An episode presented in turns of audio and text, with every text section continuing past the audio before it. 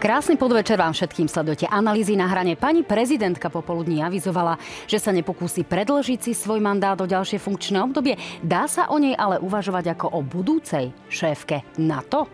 Aj na to sa dnes opýtam nového ministra obrany, ktorý je vo funkcii už niekoľko týždňov. Pán Martin Sklenár, vítajte. Dobrý deň, ďakujem pekne. Som rada, že tu ste, no a samozrejme rozprávať sa budeme o aktuálnych záležitostiach súvisiacich s rezortom obrany, o tom, ako je na tom naša protivzdušná obrana, ale aj ako bojovať proti rôznym rôznym bezpečnostným hrozbám. Vítajte, sledujte náš Facebook na hrane TV Joj, Instagram, podcasty, stránku www.noviny.sk aj www.joj24.sk. Tak, Pán minister, vítajte ešte raz. No, vy ste sa popoludní dozvedeli, že vám odchádza vrchná veliteľka ozbrojených síl a zároveň tak povediac priama nadriadená, čiže vy ste jediný vo funkcii, kto, kto má vlastne tak povediac dvojitú šéfku v pani prezidentke. Ako vás zasiahla táto informácia? Lenže neodchádza, ale doslúži svoje obdobie a, a teda nebude kandidovať do ďalšieho volebného obdobia. Ale vy vlastne odídete skôr technicky vzaté, ale aj z pohľadu nejakej Navyše. koordinácie s vašim rezortom sa vás to bezprostredne týka, čiže ano, preto sa na samozrejme. to pýtam. A, a je, to, je to dôležitá správa. Zasa, za seba poviem, že, že rešpektujem to. Určite to nebolo ľahké rozhodnutie, ale, ale rozumiem dôvodom a, a proste nemám iný názor len ako, ako rešpekt a, a ocenenie toho, čo pani prezidentka urobila doteraz aj pre možno nejakú kultúru na politickej scéne. Takže uh, beriem na vedomie, rešpektujem. Vedeli ste o tom skôr? Takže to nebolo pre vás ani nejaké prekvapenie, ale ani nejaká nová informácia. Bola to pre vás vlastne prakticky nová informácia, Dnes som sa čakal s napätím ako všetci ostatní. No, ja sa nepýtam náhodne, či to bola pre vás nová informácia alebo nie, pretože naozaj v kuloároch sa už dlhšie hovorí o tom, že by mohla na pozícii šéfa NATO nahradiť Jensa Stoltenberga, ktorý tak povediac už niekoľko mesiacov presluhuje. Um, dá sa hovoriť o tom, že krajiny východnej časti NATO, tak povediať stlačia na to, aby ten e, nový kandidát na šéfa bol z tej východnej časti NATO, aby to jednoducho nebol opäť povedzme Nor, ako je Jens Stoltenberg. E, nakoľko relevantná je táto informácia, táto úvaha, ktorú sme sa dozvedeli prakticky zo zahraničia pred niekoľkými dňami? E, ako záujem samozrejme východných štátov je, aby, aby na čele NATO bol niekto z nášho, z nášho regiónu, ktorý veríme, že že má takú špeciálnu situáciu dnes. Takže v tomto zmysle to dáva, alebo v tomto, v tomto kontexte to dáva zmysel. Je tam viacero samozrejme tých faktorov, ktoré do toho, do toho vstúpia a to uvaž, tie uvažovania o, o tom, kto nahradí Jensa Stoltenberga, stále pokračujú a bude to, bude to rozhodnutie, ktorú, ktoré príjmu pravdepodobne hlavy štátov a vlád práve na samite vo Vilniuse v júli tohto roku.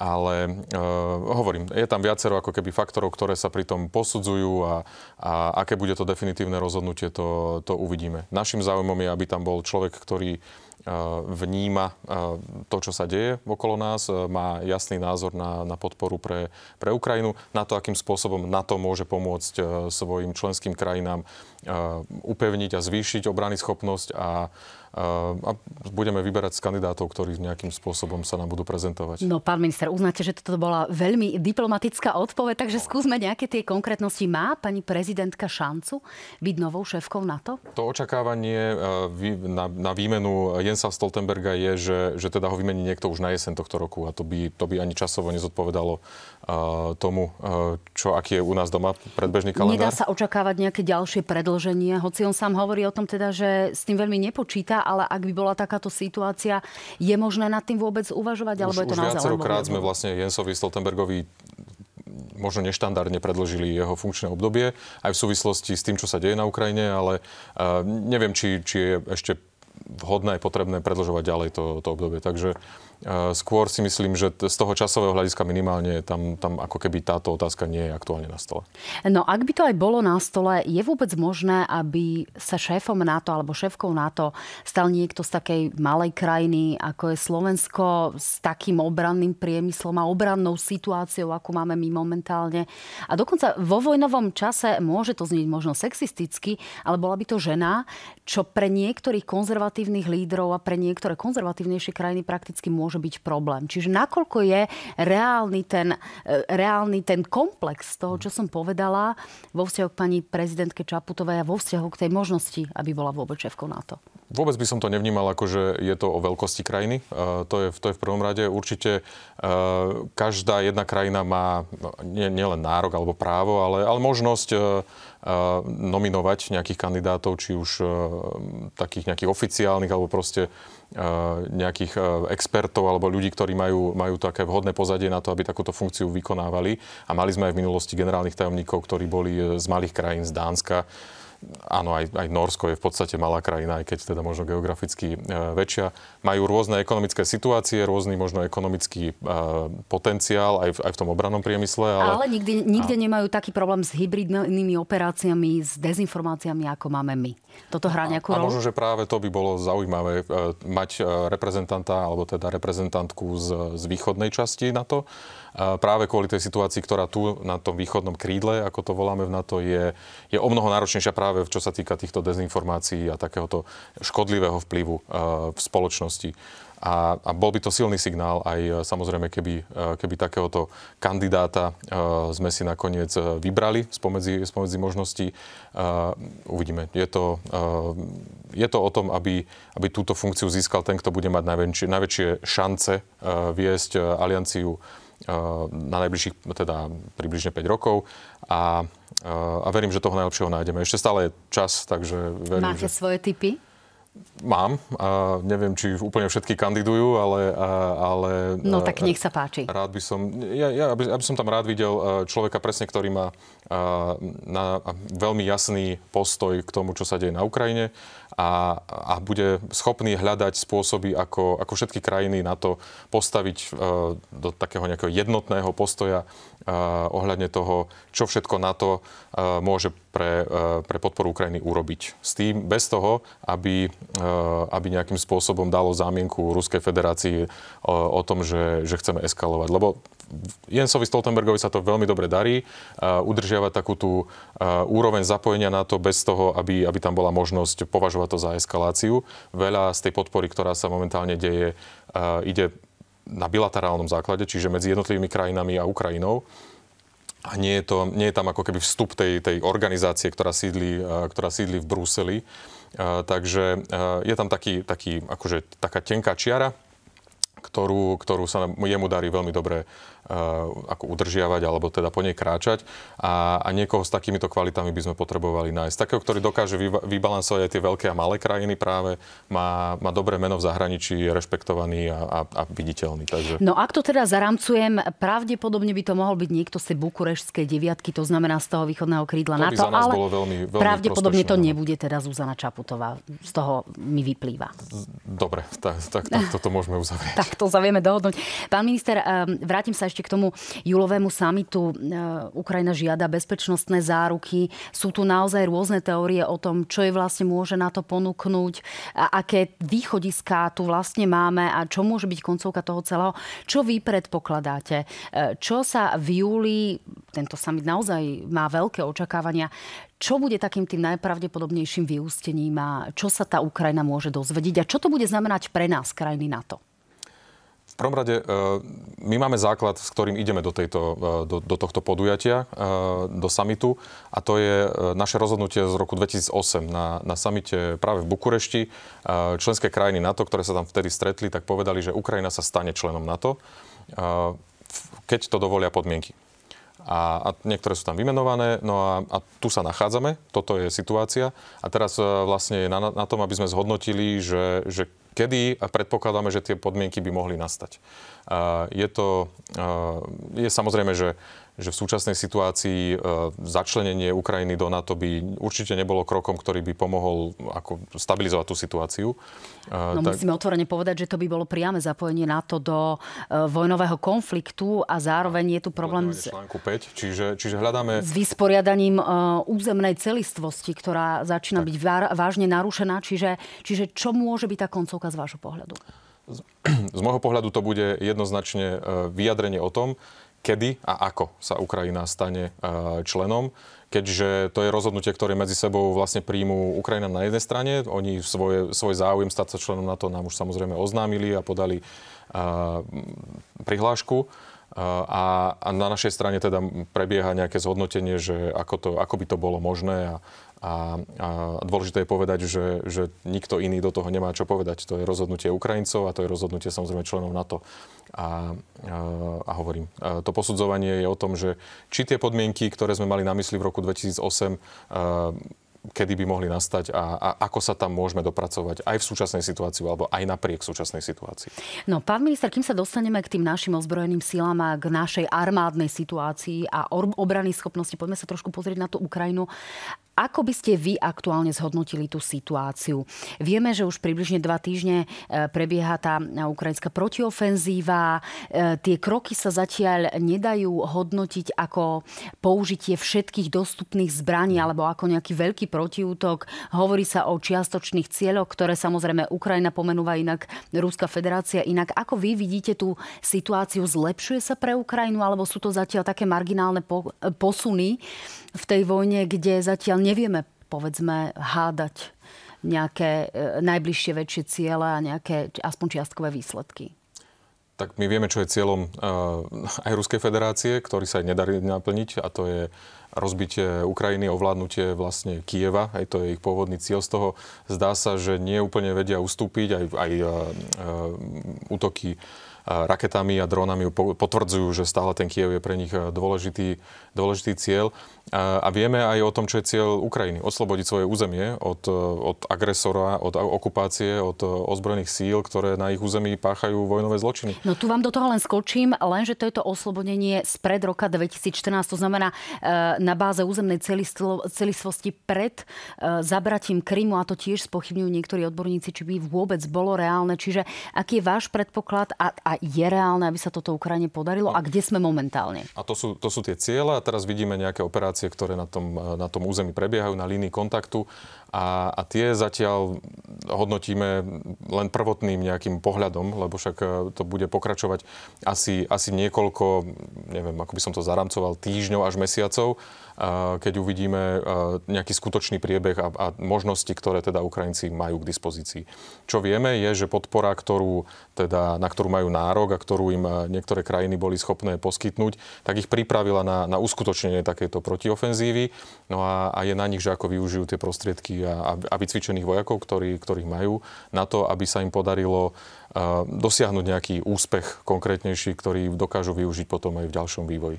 No medzi analytikmi sa hovorí o tom, že bude veľmi dôležité sledovať, ako sa podarí Ukrajine dosahovať tie ciele, pretože môžu byť určujúce pre ďalšie rozhodnutia, povedzme z pohľadu e, vojenskej podpory Ukrajiny. E, toto vidíte rovnako? Bude to naozaj o tom, že či Ukrajina presvedčí, povedzme počas leta, že je schopná oslobodiť čas svojho územia a e, možno to znie zle, ale oplatí sa investovať do nej finančné prostriedky, úsilie a aj ten vojenský potenciál, aby e, sa teda pokračovalo v tom oslobodzovaní? Alebo sa zíde v tomto zmysle z kratšej cesty? No, z nášho pohľadu sa určite oplatí investovať do, do toho, aby Ukrajina bojovala za svoju nezávislosť a dokázala si obnoviť svoju teritoriálnu integritu.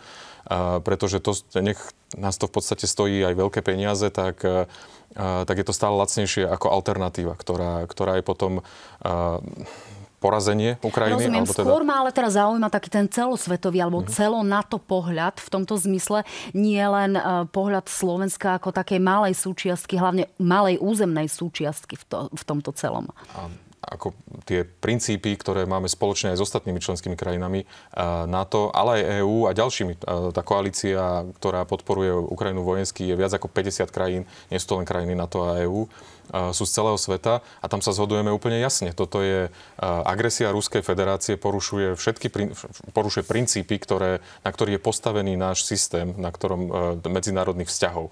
My ako malá krajina máme záujem na tom, aby, aby tí veľkí a silní dodržiavali všetky pravidlá, ktoré sme si stanovili, aby, aby nepoužívali svoju silu voči menším a slabším. A, a toto Ruská federácia absolútne porušila a nemôžeme nechať tak túto situáciu. Pretože to by znamenalo, že sa to smie a, a môže, môže to urobiť ktokoľvek, komukoľvek. A to nie je pre nás dobre. No Robert Fico ráda často hovorí o tom, že nedá sa vyhrať nad jadrovou veľmocou. Na druhej strane tu máme úplne čerstvé vyjadrenie amerického prezidenta Joea Bidena, ktorý hovorí, že je mimoriadne vysoké riziko použitia taktických jadrových zbraní. Aktuálne máme zbranie presúvané práve na bieloruské územie, čo je teda mimo iného oveľa bližšie k nám. Uh, vidíte tu nejaké významne zvýšené riziko proti tomu, ako sme tu mali povedzme na začiatku vojny? Obávate sa použitia taktických jadrových zbraní? Použitie alebo, alebo aj hrozba použitia jadrových zbraní je vždy politický nástroj, najviac z môjho osobného pohľadu e, použitie, keby Ruská federácia použila jadrové zbranie na Ukrajine, tak nedokáže dosiahnuť ten politický efekt, alebo teda ten, ten, ten odstrašujúci efekt tých, e, tých zbraní, tak ako to napríklad bolo na konci druhej svetovej vojny e, v Tichomorí. A, a použitie zbranie, treba z tých, ktoré, ktoré teda Ruská federácia presúva do Bieloruska, by nedokázalo zlomiť to odhodlanie Ukrajincov bojovať za svoju nezávislosť. Oni budú naozaj bojovať, až kým, až kým to nevybojujú, alebo teda do posledného muža. To je to odhodlanie, ktoré, ktoré na, u nich vidíme. A, a z tohto pohľadu ako keby klesá relevancia alebo teda nejaká možnosť ich použitia, respektíve neoplatí sa uh, opäť riskovať totálnu medzinárodnú izoláciu a prevzatie na seba všetkej zodpovednosti za eskaláciu tohto konfliktu na jadrovú úroveň z pohľadu Ruskej federácie, preto aby, aby vlastne nedosiahla ten úspech, ktorý si, ktorý si predstavuje. Čiže to je ako keby tá, tá tá kalkulácia, ktorá pre, pre to aj jadrové odstrašenie, ospravedlňujem sa za tieto ťažké pojmy, ale, ale to je to, čo vlastne v, tomto, v tejto situácii je v neprospech Ruskej federácie, ktorá, ktorá je jediná, ktorá má záujem, ak vôbec, eskalovať to na túto úroveň. Nikto iný nemá tento záujem. Všetci, ktorí stojíme na tej opačnej strane, reagujeme aj, tak, aj celá, celá naša príprava, aj to, čo sa deje na pôde NATO, je reakcia na, na rozhodnutie Ruskej federácie začať agresiu nelegálnu, nelegitímnu na Ukrajine. Tak počkáme si, že e, kde sa tie rizika, či sa tie rizika nejakým spôsobom budú zvyšovať alebo znižovať. Mimochodom, dnes máme veľmi zaujímavé výročie. Je to 60 rokov od podpísania zmluvy medzi Washingtonom a Moskvou o zriadení tej, toho červeného telefónu. To je taká tá vojnová linka, ktorá mala odstrašiť niektoré také tie hrozby, ktoré tu vidíte. Máme po 60 rokoch opäť. No, e, ako sme na tom z nášho pohľadu, z pohľadu našej obrany schopnosti? E, mali sme tu takú zaujímavú situáciu aj minulý týždeň, kde sa bývalý minister Jaroslav Náď výrazne sporil s, s bývalým ministrom vnútra Robertom Kaliňakom o tom, ako vlastne na tom sme.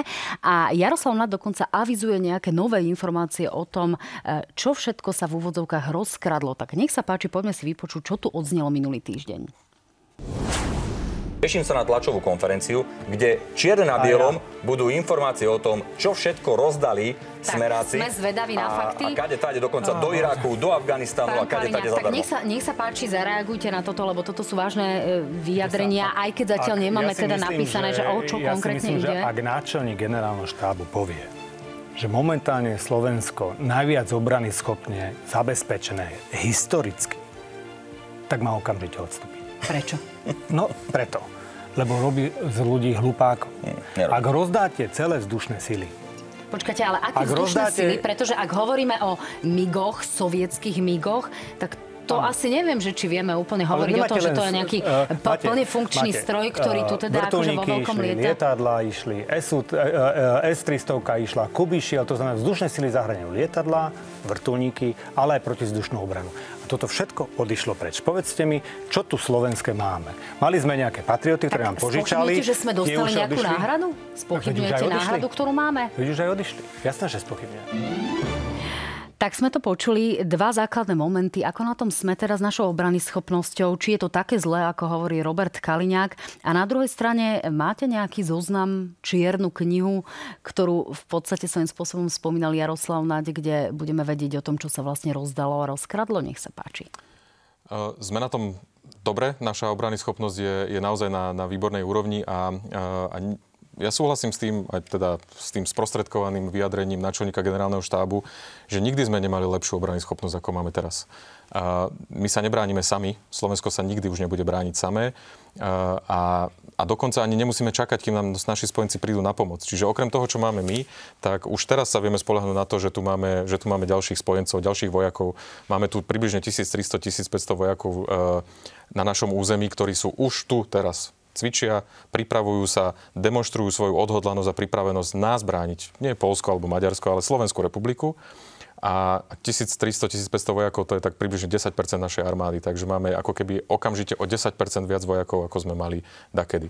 Máme tu, momentálne tu máme tanky, máme tu e, BVPčka, ktoré nie sú naše, sú, sú teda nemecké alebo české, máme tu prvky protizdušnej obrany, ktoré sú z Nemecka, ktoré sú z Talianska, ktoré sú zo Spojených štátov, máme tu kolesové vozidla zo Slovenska. Naozaj máme na, na našom území tak, také obranné spôsobilosti, ktoré sme, tu, ktoré sme tu dlho nemali. Ako je to so systémom Mantis, ktorý má ísť teda na tú slovensko-ukrajinskú hranicu, lebo je to systém takého tej e, obrany na krátku vzdialenosť. Už je to tam, ak sa opýtam takto je to, je to systém, ktorý dostreli do nejakej limitovanej vzdialenosti, ale zase obsahuje aj radary, ktoré vidia veľmi ďaleko. Čiže nie je to len o tom, o tom akože ak, aktívnom kinetickom efekte, ktorý to, ktorý to má, ale, ale o tom prehľade. Čím ďalej vidíme, samozrejme, tým lepšie sa vieme pripraviť, tým viac vieme odozdať tú informáciu aj iným uh, krajinám v rámci NATO a samozrejme využiť na, na elimináciu nejakej tej hrozby potenciálnej uh, aj, aj iné prostriedky, či už lietadla alebo iné prostriedky protivzdušnej obrany. Čiže, čiže naozaj je to, ak niekto ako podceňuje e, pridanú hodnotu aj takýchto systémov, tak, e, tak nie je to na mieste. Naozaj to je veľmi dobrý systém, ktorý, ktorý využívali, e, Nemci ho využívali predovšetkým v Afganistane na ochranu vlastných vojakov. Čiže... Pán Micer, ostane tu ten systém natrvalo? Pretože pokiaľ vieme, mal by to byť dar. Ano. A teraz je otázka, aby sa nám nestalo to, čo sa stalo v podstate prakticky s patriotmi, kde sa potom sporíme o to, že či sa to bude presúvať, nebude sa to presúvať, je to tu nakrátko, nie je to tu nakrátko. Áno, a rozumiem, ale, ale o Mantis, o tom systéme máme už teda dohodu podpísanú, ten príde na Slovensko, dostaneme výcvik zadarmo, e, Nemci prídu, nainštalujú, vycvičia našich vojakov, prinesú muníciu a potom ho tu nechajú a oni, teda tí vojaci, ktorí ho obsluhujú, tak odídu. Čo je iná situácia ako, aký, ako taký ten rotačný systém prostriedkov iných, takých tých do, vyšší, do väčších vzdialeností, hej, ako Patriot alebo, alebo systém Sampity, ktorý máme v kuchyni momentálne uh, na letisku, ktorých, ktorých je naozaj limitované množstvo aj v rámci, aj v rámci aliancie a vždy sa musia sústrediť na, na ako keby obranu a ochranu tam, kde je to najviac potrebné. Ešte sa chcem pred e, reklamnou prestávkou dostať k jednej záležitosti a to je presne ochrana vzdušného priestoru. Vy ste mali stretnutie, rokovanie také prvé vaše, už e, v podstate ministerské na Štrbskom plese, kde ste sa stretli s ministrami obrany V4 a tam zaznelo teda, že Maďari pomôžu e, chrániť náš vzdušný priestor, ale medzi tým už ministerstvo obrany spustilo aktivity smerujúce k zabezpečeniu ďalším spôsobom, hej, ďalšiemu zabezpečeniu nášho vzdušného priestoru je tam nejaká plánovaná 200 miliónová investícia, ktorá by sa mala vyhodnocovať niekedy v lete. O čo by malo ísť?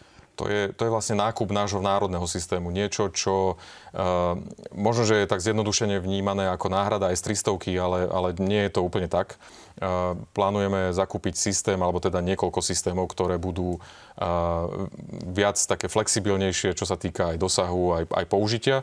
A, a možno, že za menšie peniaze nám dokážu splniť viacero úloh, ktoré pre našu konkrétnu situáciu sú, sú vhodnejšie. Takže je to, je to proces výberu pre, pre nákup nového systému, slovenského systému, ktorý nám teda dodá niektorá, alebo teda ktorý získame na základe dohody s niektorou z krajín, buď NATO, alebo, alebo možno aj mimo. No tak volať sa to má mobilný protilietadlový raketový komplet stredného dosahu s nosičom a 12 prenosných protilietadlových raketových kompletov spolu s logistickou podporou. Tak dúfam, že je to ono, že je to správne. Je to ono. E, dobre. Pán minister, v tom druhom bloku sa budeme rozprávať tak trošku aj o našich e, zbrojovkách, o tom, či budú dodávať e, muníciu na Ukrajinu a či nejakým spôsobom sa bude dariť aj nášmu zbrojnému priemyslu a budeme sa rozprávať aj o bezpečnostných hrozbách, dámy a páni. Ostaňte s nami, bude to zaujímavé.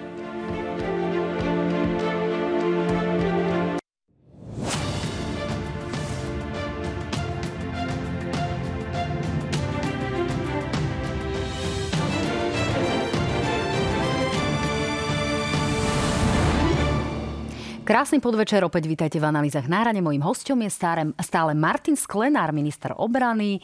Už ani nemôžeme povedať, že úplne nový, lebo ste tam naozaj niekoľko týždňov. Vítajte teda po druhý krát. No a v tejto druhej časti sa budeme rozprávať o našich slovenských firmách, aj o boji proti dezinformáciám, bezpečnostných hrozbách a tak ďalej. E, pán minister, teda, aby som to nenaťahovala, e, Európska komisia práve ústami Ursuly von der Leyen e, odsúhlasila 50 miliard pre Ukrajinu. Majú to byť také podporné peniaze, no a zdá sa, že by sme z toho mohli nejaké finančné prostriedky získať aj my prostredníctvom prostredníctvom rozvoja, ale aj prostredníctvom toho, že budeme, budeme dodávať e, zbraňové alebo muníciu, budeme dodávať e, vlastne priamo Ukrajine. Mali by sa na tom podieľať aj naše slovenské firmy. Čiže ako vidíte vy tú podporu Ukrajine práve z pohľadu našich firiem? V Dubnici nad Váhom, v Sníne a podobne. Dôležité je možno poznamenať, že, e, že tá situácia na Ukrajine samozrejme umocňuje, urýchluje tú potrebu, ale tá potreba do veľkej miery vychádza z toho, čo, čo potrebujeme my vnútri Európskej únie alebo teda NATO. Krajiny, ktoré, ktoré aj na základe skúseností z Ukrajiny vidíme, že tie zásoby, ktoré máme, či už munície alebo proste nejakých zásoby, tak musíme naozaj dostať na, na vyššie úrovne a teda na to potrebujeme aj, aj zvýšenú, zvýšené úsilie, čo sa týka priemyselnej výroby. No a, a, a a priemysel na to chce samozrejme reagovať a, a firmy hľadajú možnosti, ako, ako investovať do nových kapacít a do, ako vyrábať a, viacej. Len, len zase oni potrebujú od nás ako keby také potvrdenie, že, že to nie je jednorázová záležitosť a že teda ten, tá, tá investícia bude mať pre nich nejaký dlhodobejší, dlhodobejší charakter. Takže, takže je to ako keby dvojnásobný, e, dvojnásobný taký dopyt, jednak pre nás e, samotných, či už Slovensko alebo ďalšie krajiny na to EÚ a samozrejme potom tá zvýšená kapacita e, bude k dispozícii aj preto, aby, aby bolo aj viac dodávok samozrejme aj pre, pre Ukrajinu, keďže tam momentálne naozaj tieto, tieto výrobky najviac, najviac treba. No, o aké výrobky by teoreticky mohlo ísť, vieme, dlhodobo sa hovorí o Zuzanách dvojkách, tam je na to to kontrakt, čas z nich už vlastne prakticky odišla. Ako je to napríklad s boženami, ako to je s muníciou. E, vieme, že teda sú tu nejaké kontrakty dohodnuté aj v tej snine, aj v tej Dubnici, čiže e, nakoľko je reálne, aby tieto firmy dokázali pokryť aj ten náš dopyt, aj ten ukrajinský dopyt, ktorý tu aktuálne je? No, je to reálne e, a je to presne o tom, čo, čo hovorím, že, že tá tá, ten nárast výroby samozrejme si, za, e, si vyžiada nejaký čas. A aby ten čas bol čo najkračší, tak vlastne tam prichádza do hry práve peniaze z Európskej únie, ktoré by mali pomôcť firmám urýchliť tie investície, e, aby nemuseli e, zdlhavo vyjednávať s bankami pre investície do, do výrobných strojov, vlastne do, do výrobných liniek, tak, tak Európska komisia im chce pomôcť a, a, a poskytnúť peniaze, ktoré, ktoré má k dispozícii na to, aby, aby rýchlejšie boli schopné urobiť objednávky práve takéhoto, takéhoto charakteru. Čiže, čiže tá možnosť tam je, napríklad čo sa týka našej e, e, výroby munície, tak aby som to tak zjednodušil, sme niekde na úrovni možno 20-25 tisíc kusov ročne a, a postupne by sme sa chceli dostať, alebo teda aj v spolupráci s priemyslom na úroveň niekde možno až cez 100 tisíc kusov munície ročne, čo samozrejme si asi vyžiada nejaké, nejaké niekoľko rokov, aby sa tam spoločnosť dostala so svojou kapacitou, ale s pomocou Európskej únie by sme boli radi, keby sa to stlačilo na, na akože mesiace namiesto, namiesto rokov. Čiže Čiže toto je, je to, to bezprostredná reakcia na súčasnú situáciu, alebo je to tak povediať nevyhnutná potreba, ktorá tu bude aj o niekoľko rokov? Ja viem, že nemáme vešteckú guľu, samozrejme, ale uh, skôr sa pýtam z pohľadu občana na to, že či je to nejaké doplnenie kapacít a potom tá bublina tej potreby mm. jednoducho spľasne, alebo to je niečo, čo, s čím sa tu budeme musieť naučiť trvalo žiť? No, ja myslím, že to vychádza predovšetkým z toho, že, že ten svet, tak ako sme ho poznali, a Európa už po tejto situácii na Ukrajine nebude vyzerať rovnako. Nech, nech tá situácia na Ukrajine dopadne akokoľvek, tak vidíme, že, že Ruská federácia nemá záujem nechať veci len tak. Aj stále tam je ako keby tá hrozba, že, že budú hľadať príležitosť na to, aby niekde zase spôsobili nejakú krízovú situáciu. To je vývoj od roku 2008, ktorý sa nám Čiže Ruská opakuje. federácia vyzbrojuje a... Európu? No nie, že vyzbrojuje Európu, ale spôsobom? Európa reaguje na to, čo uh, Ruská federácia sa rozhodla uh, takýmto spôsobom teda nastaviť svoju ekonomiku. Rozumiem, to bol samozrejme sarkazmus, a, lebo... A my, a my musíme samozrejme na to reagovať práve preto, aby sme boli schopní uh, prezentovať aj našu schopnosť odraziť akýkoľvek útok. To v tomto prípade z Ruskej federácie, ale kohokoľvek iného. Kto by, Rozumiem, to bola skôr narážka na to, že mnohí hovoria o tom, že a práve také tie prokremelské tendencie u mnohých ľudí sa potom spájajú spájajú s tým, že NATO vlastne vyzbrojuje celú túto našu sféru a, a že Amerika alebo Spojené štáty jednoducho sa podielajú predovšetkým na tom našom vyzbrojovaní. Takže to bola tá poznámka. Je to naopak. Je to presne v reakcii na to, čo sa deje zo strany Ruskej federácie a tieto rozhod- ich rozhodnutia. No, pokiaľ ide o tú praktickú výrobu, pán minister, ešte posledná otázka. Ako to môže vyzerať? Bude sa e, časť tej munície vyrábať aj priamo na ukrajinskom území a budú tam chodiť naši odborníci e, nejakým spôsobom e, tieto naše, naše aj môžeme povedať, práva a taký ten firmný proces kontrolovať priamo tam na to ukrajinské územie, alebo sa skôr predpokladá, že to budeme vyrábať u nás na slovenskom území a teda zamestnávať práve Slovákov? To je samozrejme na dohode medzi, medzi e, slovenskými alebo akýmikoľvek inými spoločnosťami a ukrajinskými spoločnosťami, kde, kde budú chcieť vyrábať. Uh, môj predpoklad je, že práve vzhľadom na to, že Slovensko je v NATO a u nás je bezpečne, tak, tak je záujem práve aj tých výrobných spoločností vyrábať v krajine, kde vedia, že ich investícia nebude zničená. A, a práve preto teda tie peniaze zostanú tu. A to sú samozrejme aj pracovné príležitosti a to je, to je samozrejme potom aj ekonomický nejaký benefit pre regióny, či už teda áno, naše tradičné, ale, tu na považí, alebo, a, alebo teda na východe republiky, ktorá je veľmi blízko samozrejme k Ukrajine a k tej situácii, ktorá tam prebieha. Máte už vyčíslené nejaké odhady zvýšenia zamestnanosti v tomto zmysle? Koľko ľudí by potrebovali v tomto sektore zbrojovky? To zatiaľ, to zatiaľ nemáme a v každom prípade z mojej nedávnej návštevy v Dubnici rozumiem tomu, že, že v týchto oblastiach je naozaj nezamestnanosť na, na minimálnych číslach, čo už vytvára trošku problém aj s pracovnou, s pracovnou silou. Aj preto možno je tam záujem posúvať sa trošku aj ďalej po, po území aj Slovenska, teda jednakže bližšie k, k ukrajinskej hranici, ale aj, ale aj do oblastí, ktoré možno majú tú tradíciu strojárskej výroby alebo podobných kvalifikácií a, a teda využiť to, čo, čo ponúka nejaký iný región okrem týchto tradičných. E, pán minister, vy ste vyhlásili súťaž pre technologické firmy, ktoré sa môžu prihlasovať do programu NATO na podporu inovácií v obranom priemysle. Mňa ale zaujíma, že či sa táto súťaž a táto výzva týka napríklad aj firiem, ktoré by priniesli nejaké inovácie v rámci boja proti hybridným hrozbám v boji za vyššiu bezpečnosť v tom sektore, kde momentálne Slovensko významným spôsobom zlyháva. A to je naozaj, to sú tie dezinformácie, hoaxy, e, nejaká tá kybernetická, neúplná bezpečnosť. Takže týka sa to aj toho. A čo od toho očakávate? Je to veľmi zaujímavá iniciatíva, ktorá, ktorá rozširuje tu ten, to, čo vnímame ako obranný priemysel, aj do, do oblasti, ktorú, ktorú tak možno často nevnímame. A sú to presne spoločnosti, ktoré, ktoré sa, sa práve zaujímajú o, o nejaké možnosti inovácií uh, pri tovaroch dvojitého použitia alebo, alebo proste takýchto technológiách, ktoré sú využiteľné aj v obrane, ktoré možno, že s obranou a bezpečnosťou sa až natoľko v súčasnosti neidentifikujú, ale, ale či sú to teda riešenia v, nejakej, v nejakom kybernetickom priestore, IT technológie alebo proste inovácie aj v tomto, aj takéhoto charakteru. Samozrejme, uh, niektoré sú vyslovene určené pre vojenské použitie, či už v rámci radioelektroniky elektronického boja alebo iných, ale, eh, ale sú to aj také nazvem to bežnejšie, eh, eh, IT profesie, tak to je práve záujmom podpory z tohto inovačného fondu, ktorý sme zriadili v rámci NATO. Čiže je to, sú to peniaze spoločné všetkých krajín NATO, ktoré sú určené na takúto, na takúto podporu.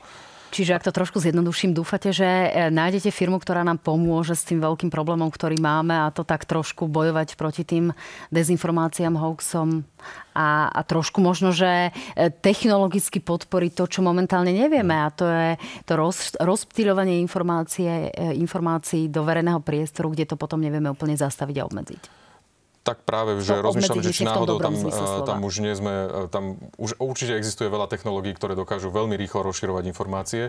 Dôležité je, aby, aby sme mali aj technológiu, ktorá dokáže uh, vyhodnotiť jej dôveryhodnosť. A, a takých je tiež čoraz viacej, to sa tešíme. A, a je naozaj dôležité investovať do tejto, do tejto oblasti, pretože však vidíme, ako, ako veľmi to ohrozuje áno, je to, je to hrozba, ako veľmi to ohrozuje aj Slovenskú republiku práve takým škodlivým vplyvom, neschopnosťou ľudí rozoznať tú pravdu od, od nepravdy, od dezinformácie a, a vedie to proste k takej možno až apatii, ktorá, ktorá pri rozhodovaní samozrejme o dôležitých veciach nie je úplne na mieste a, a, a to je práve ten, ten aspekt, ktorý sa tí nejakí aktéry, my ich tak voláme, snažia využiť na to, aby, aby ovplyvňovali to dianie v danej krajine. No, pán minister, poďme si vypočuť, čo tu zaznelo v tomto štúdiu práve minulý týždeň medzi Jaroslavom Náďom a Robertom Kaliňakom práve čo sa týka toho šírenia dezinformácií. Jaroslav trvá na tej informácii, ktorú poskytol verejnosti, teda, že tu prebiehajú vplyvové operácie, ktoré sa týkajú práve aj našich parlamentných volieb a ovplyvňovania práve pred voľbami. No a v krátkom slede za tým si pustíme aj reakciu Roberta Kaliňaka, ktorý hovorí, ako by teda e, reagoval na šírenie hoaxov. Nech sa páči. Rusko vplyvovou operáciou má záujem, aby tu proruské strany vyhrali voľby a na to používa všetky zdroje, ktoré má vrátane finančných zdrojov, aby ovplyvňovali verejnú mienku na Slovensku. A za tým si stojím. Nezmysel. Smer má politiku na všetky štyri strany. Vy to veľmi dobre viete. To, že teraz momentálne hlavnou témou rusko-ukrajinský konflikt, no isté. No a Robert Kaliňák zároveň vie, ako teda reagovať na hoaxy. Boj proti hoaxom spustila aj vláda Ľudovita Odora. Máte to vo svojom vládnom programe. E, tak toto by robil on, nech sa páči. Ja vám poviem, čo je hlavné riešenie na hoaxy dezinformácií. Najväčším riešením je zrušenie anonymity, sociálnych sietí a diskusí v médiách. Každý sa má prihlásiť pod svoje meno a svojim menom diskutovať a vtedy musí bude aj chránený jeho slobodný názor. Vtedy si myslím, že všetky tieto problémy za Tak v tejto jednej veci by ste sa možno mohli zhodnúť, Mohli, ale nie? hovorí to ten človek, ktorého politická strana má trolie farmy, ktoré akože zašpinajú celé sociálne siete. No, pán minister, stačí e, zrušiť anonymitu v diskusiách, alebo treba pristúpiť k tomu, čo vlastne avizuje predseda vlády Ľudovít Odor, a to je takéto proaktívne vysvetľovanie hoaxov, ktoré už teda máme informácie, že môžu prísť na Slovensku, tak ich proaktívne budeme vysvetľovať. Ktorý recept považujete za lepší? Eh, asi každý jeden, ktorý pomôže ľuďom rozlíšiť to, že ktorá informácia je kredibilná a ktorá nie, ktorá je, ktorej treba veriť a ktorá je vymyslená. Lebo to najhoršie, čo, čo môžeme urobiť, je eh, považovať, eh, že každá informácia, že na každom je niečo vlastne pravdivé. A to, to, nie, je prav, to nie je pravda. To, to nie je správne. Tak toto nefunguje, pretože tá tá anonymita, alebo nech je to čokoľvek, aj keď to budú ľudia, ktorí nie sú anonymní, tak stále na sociálnych sieťach budú šíriť a práve s využívaním, odvolávaním sa na, na právo slobody prejavu informácie, ktoré nemajú overené, ktoré sú ich domnienky a budú ich vydávať ako, ako veci, ktoré sú, ktoré sú overené. A, a to je, to je ťažké odlíšiť samozrejme, tam ľudí treba veľmi dobre vzdelávať.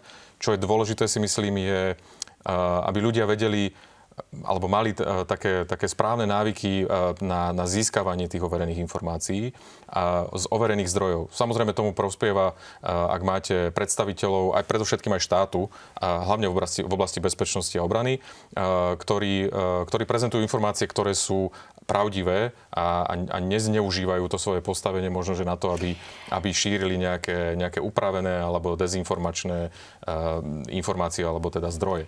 Pán minister, reálne tu na výkon svojho mandátu máte 3 alebo 4 mesiace.